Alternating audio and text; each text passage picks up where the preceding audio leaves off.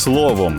Про найважливіше на ранок 8 листопада 2021-го. Про те, коли в Україні можна буде викинути у смітник паперову довідку додаток до id картки про те, яких висновків можна дістати з результатів до виборів до Верховної Ради на двох мажоритарних округах, про середній термін перебування на посаді українських прем'єр-міністрів, а також про результати роботи на дорогах країни комплексів автоматичної фіксації порушень ПДР, головні новини та аналітика від слово і діло.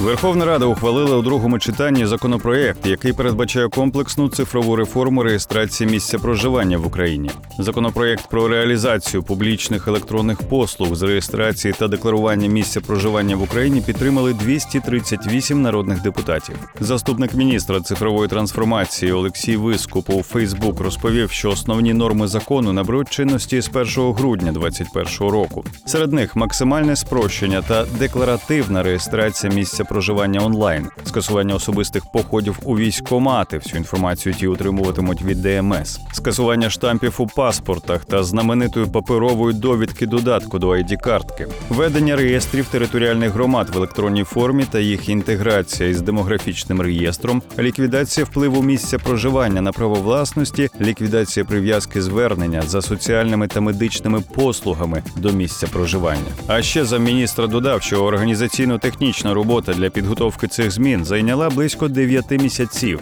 За його словами, для організації цієї ініціативи Мінцифри серед іншого отримало дані з реєстрів усіх 1438 громад та провело верифікацію цих даних з архівом паспортів, книжок та демографічним реєстром.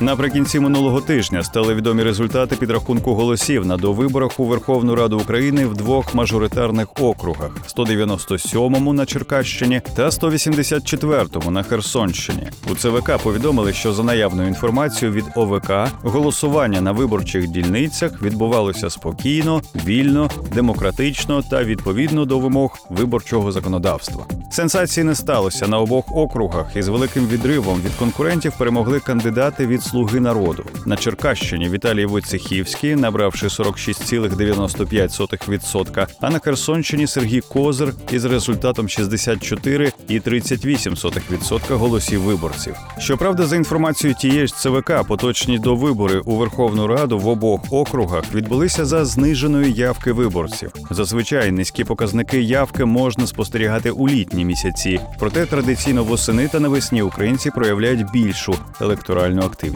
Вибори у мажоритарних округах це можливість для влади протестувати свої електоральні можливості у регіонах і водночас перевірити наскільки відповідають дійсності дані численних соцопитувань, які засвідчують падіння довіри до президента та про президентської політичної партії. Адже якщо буде ухвалено, наприклад, рішення про дострокові парламентські вибори, вони можуть відбутися за старим виборчим законодавством, а отже, за змішаною системою. Нагадаємо, у нинішньому скликанні Верховної Ради Слуга народу отримала 131 мандат зі 199 по мажоритарних округах.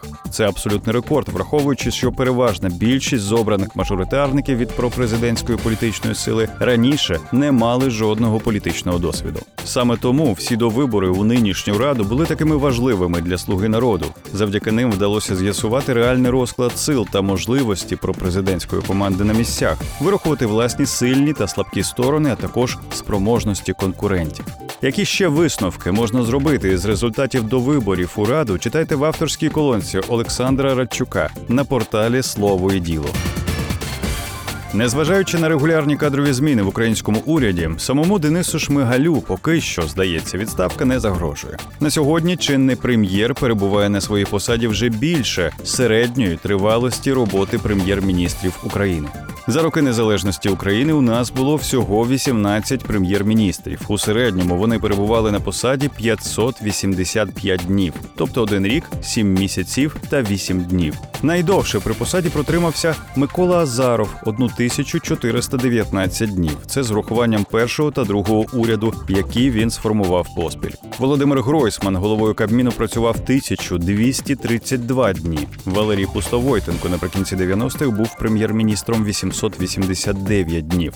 Антирекорд за кількістю днів на чолі уряду, звісно, крім виконувачів обов'язків, належить Олексію Гончаруку трохи більше півроку 188 днів. За часи незалежності в Україні було 12 голів МВС. У середньому вони працювали по 917 днів, тобто по 2,5 роки. Рекордсменом за кількістю днів на посаді голови МВС є Арсен Аваков 2695 днів. На другому місці за показником Юрій Кравченко, який був міністром 2093 дні. У міністерстві охорони здоров'я рекордно довго, щоправда, у статусі виконувачки обов'язків міністра була Уляна Супрун 1123 дні на посаді. Антирекорд всього 26 днів на посаді у Іллі Ємця. Всього міністрів охорони здоров'я в Україні було 22. Їхня середня тривалість перебування на посту 432 дні, тобто рік, 2 місяці та 8 днів. Про те, як довго на посадах працюють в Україні прем'єр-міністри та очільники ще деяких міністерств, дізнавайтеся з нашого аналітичного матеріалу з інфографікою на сайті. На українських дорогах протягом року на 65% знизилася кількість ДТП. Відповідна статистика зареєстрована у тих місцях, де були встановлені камери автоматичної фіксації порушень правил дорожнього руху. Про це повідомив перший заступник начальника департаменту патрульної поліції Олексій Білошицький у Фейсбук.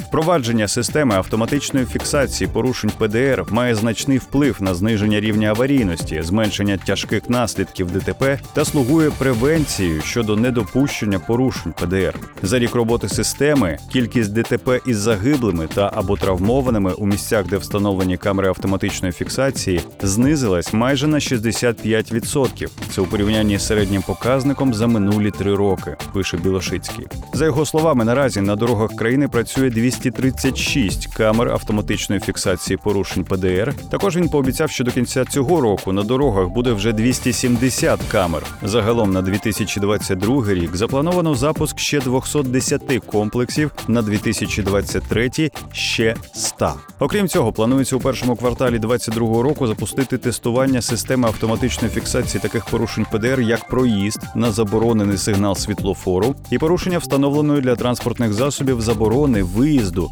на смугу зустрічного руху. Відомо, що за рік роботи системи автоматичної фіксації порушень правил дорожнього руху бюджет отримав 500 мільйонів гривень штрафів. Нагадаємо, раніше слово і діло порівнювало розмір штрафів за порушення правил дорожнього руху в Україні та інших країнах. Цей матеріал з інфографікою доступний на нашому порталі. Більше цифр, більше фактів, матеріалів і аналітики знаходьте на слово і діло.ua.